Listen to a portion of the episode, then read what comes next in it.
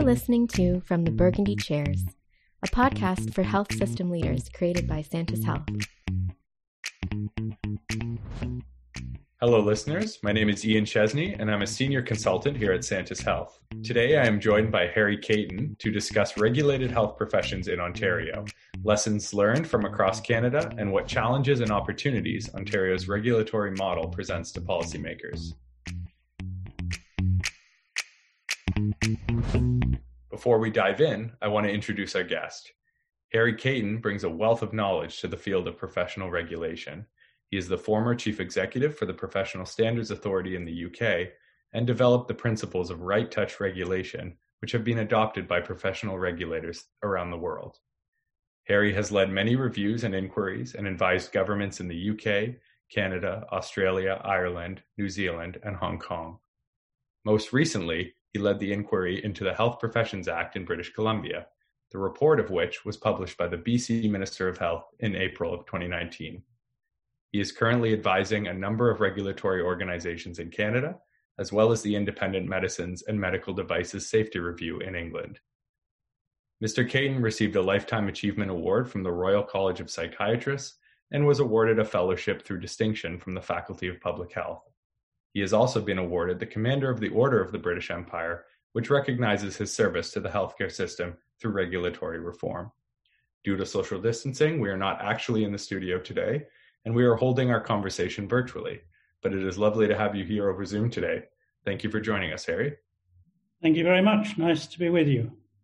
So, your work in this field really is international. I mean, it spans multiple continents, it's been incredibly influential, but it's also relatively niche. Um, in terms of professional regulation reform and optimization. Can you can you tell us a bit about your work and what what it aims to do? Well, I think I think that use of the word niche is um, is a good one. I, I, often say that those of us who are interested in regulation are pretty nerdy sort of people. Um, but you know, actually, the truth is, I'm uh, I'm not really um, focused on regulation. I'm focused on uh, public protection um, and on the engagement and involvement of patients in their own healthcare. And I came into regulation really through that consumer point of view. How could we make professional regulation really operate in the interests of consumers? So, from my point of view, regulation is a tool for improving the quality of healthcare and for helping health professionals to be better engaged with their patients and better focused on the safety of patients and on the protection of the public. So, um, you know, I I sometimes say I'm a sort of anti-regulator, which is not to say I don't think it's important, but I don't think it's the purpose of what we do. Uh, the, it's only a tool for doing what we want, which is to improve healthcare and to protect the public.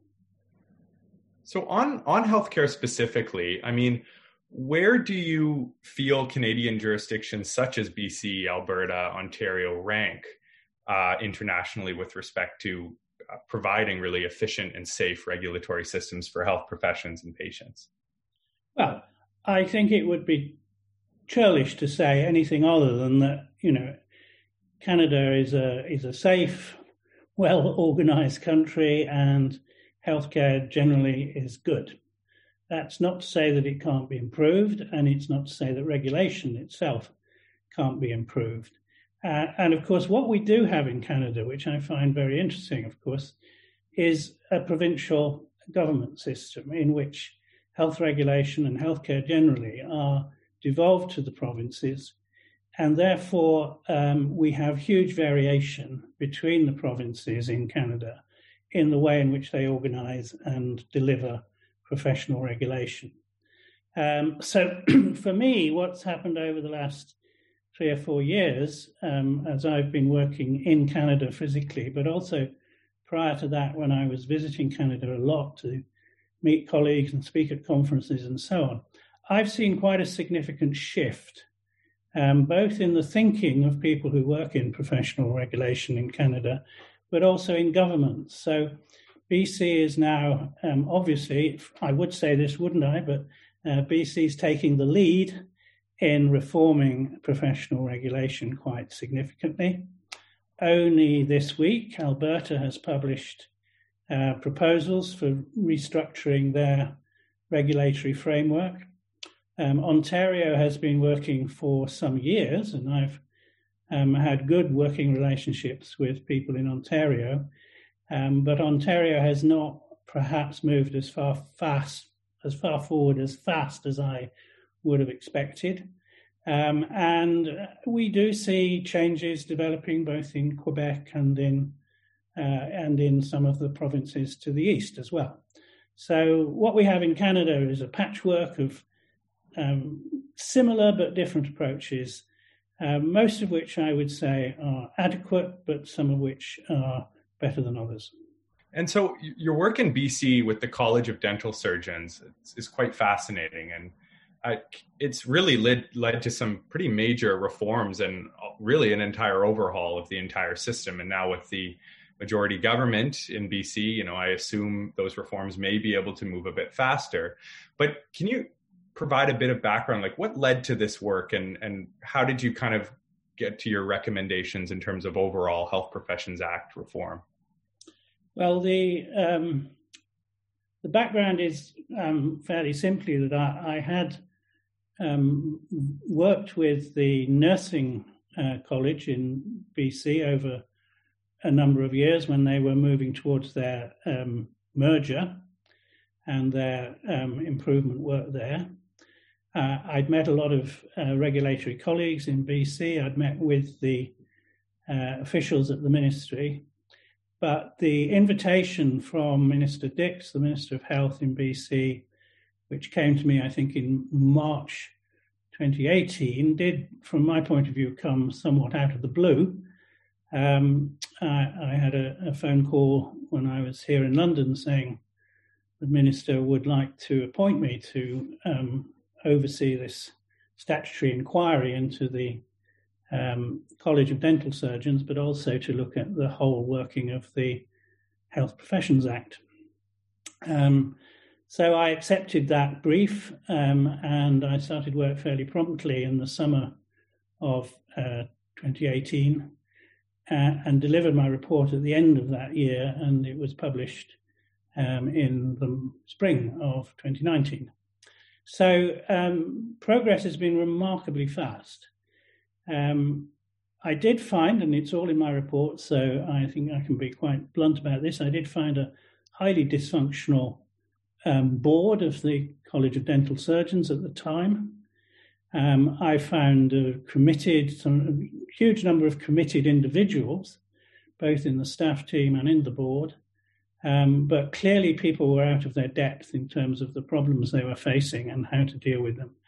And what I would say that has been quite remarkable is the transformation of that college in a relatively short period of time, little more than a year, into a really highly performing college with an entirely new board and um, uh, a whole set of new structures and organizations. So I give them credit. Uh, parallel to that, the ministry set up a all party working group to uh, review my recommendations and to consult on, on its own. That working group also um, really, I think, worked together in a very constructive and um, bipartisan way. And um, they produced two consultation documents and the final proposals, which, uh, if people don't know, um, propose the reduction of um, 20 regulators to um, five or six, um, significant changes to governance, removal of elections of uh, council members, changes to the complaints and discipline process, um, improvements to reporting and transparency. So I'm delighted, I have to say, about the way in which people in BC and the professional regulators in BC have stepped up to that challenge and are committed to making the changes they need to make. And I, have read your BC report, and I mean, when you read it, you, you can't help but see the parallels between BC and Ontario. So, I mean, BC, as you mentioned, has 20 colleges, Ontario 26. Both statutes really date back 30 plus years, the 80s and 90s. There's been ongoing criticism about the ability to protect patients and respond to complaints in Ontario as well. And both models really p- appear to be focused on protecting titles and strictly regulating scopes of practice. Um, so, I mean, what should Ontario take from the BC experience? Well, um, I think it should ask itself questions about the number of different regulators. Um, I think it's very difficult for small regulators with limited resource to do all the things that their mandate requires them to do. And I think that the idea that every single separate occupation needs to have its own separate regulatory college is an out of date concept, um, particularly increasingly as we deliver healthcare through teamwork. And um, so people need to work in teams, they need to be regulated in teams. And so the old idea that I'm special and I have nothing to do with a different kind of health profession is just not true in practice. Um, so I think larger multi occupational colleges um, will deliver a more efficient and effective form of regulation. I think moving away from elections, because elections mean that people are elected to boards with the view that they're somehow representing the interests of a group of professions. And that's not what a regulator is for. That's what an association is for. Entirely legitimate to be a professional association and represent the interests of nurses or doctors. But a regulator is there to protect the public.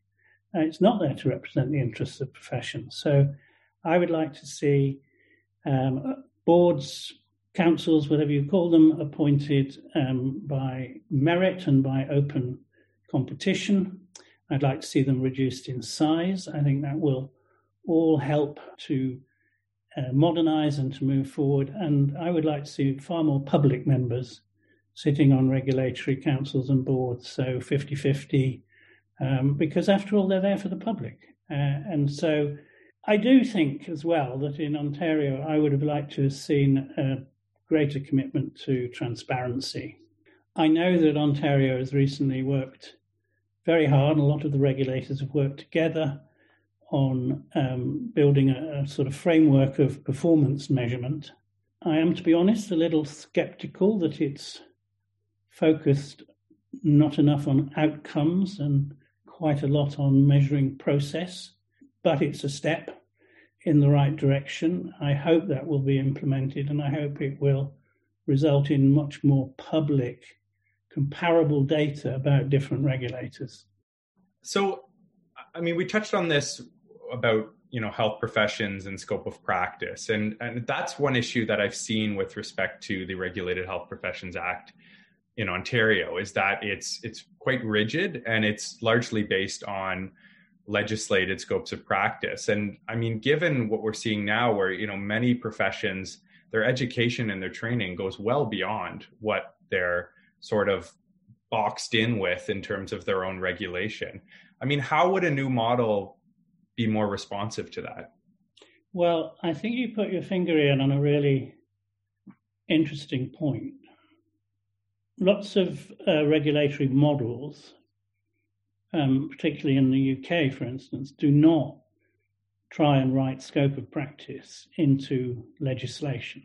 The primary um, control is that you must meet the professional standards set out by your regulator and you must never work outside your competence. But it is primarily for you as a professional, based on your qualifications, to say what your scope of competence is. And this allows for much more flexibility, as you suggest. Um, it also means that people can specialize more readily within a particular profession. Um, so it allows for depth as well as breadth. And it also means you can change your standards much more easily as new techniques and new approaches come in. And it is one of the interesting things, of course, medicine is a very fast moving um, technology and research driven occupation. So um, I certainly know when I was um, working with the Royal College of Dental Surgeons in Ontario that, that it took them a considerable length of time because of the requirements to change the scope of practice to bring in um, new standards around, for instance, new forms of radiography it, to be used in dentistry, which, um, if they hadn't had that legislative framework, they could have done much more quickly and to everyone's satisfaction. so I think legislating for scopes of practice does um, is rather a sort of sclerotic way of doing regulation, and it slows down change and it slows down innovation. So um, I think it's much better to protect title and to define the use of title through competency frameworks and to make it very clear that to work outside your scope of competence would be a, a regulatory failure. So uh, I think you're right to put your finger on that particular issue as uh, you know, there was a time 30 years ago when it was thought to be very progressive, but that was 30 years ago, and times change.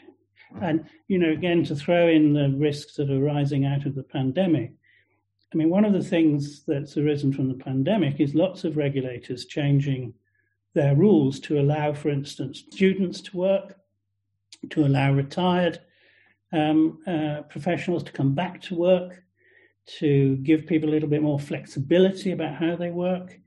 Well, there's going to be a lot of people saying, look, uh, it was okay. We didn't cause trouble. Nobody died. Why do we need these rules in the future? Can we be more flexible and open in the future? So I think there's going to be some pressure on regulators to justify why they might go back to restrictions that they've um, satisfactorily loosened during the pandemic. I want to read you something that the outgoing registrar of the College of Physicians and Surgeons of Ontario said when he departed the college. And he was commenting, I believe, on some of the governance changes that the College of Nurses of Ontario had put forward. And he stated, and I quote, I believe it is only a matter of time before we see these types of changes introduced in professional care, healthcare governance in Ontario. I believe the term self regulation is well on its way to the dustbin of history. What do you make of that statement? Um, well, uh, I presume that's the great Rocco Gerace. Uh, he's right.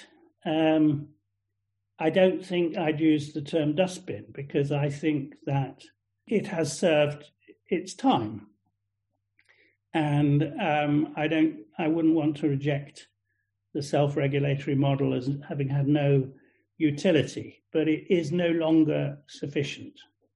And I like to talk about we don't have self-regulation, we have shared regulation. And by that I mean regulation that is shared between the profession uh, and the public that they serve in the interests of society as a whole. Um, I do think self regulation, in the old fashioned sense of the profession determining everything about how the profession runs and having no accountability to anyone is just no longer going to work. Harry, thank you so much for joining me and sharing your perspective. It's been a pleasure. Thank you.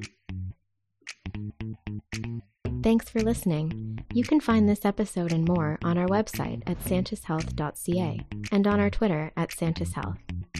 This has been from the Burgundy Chairs.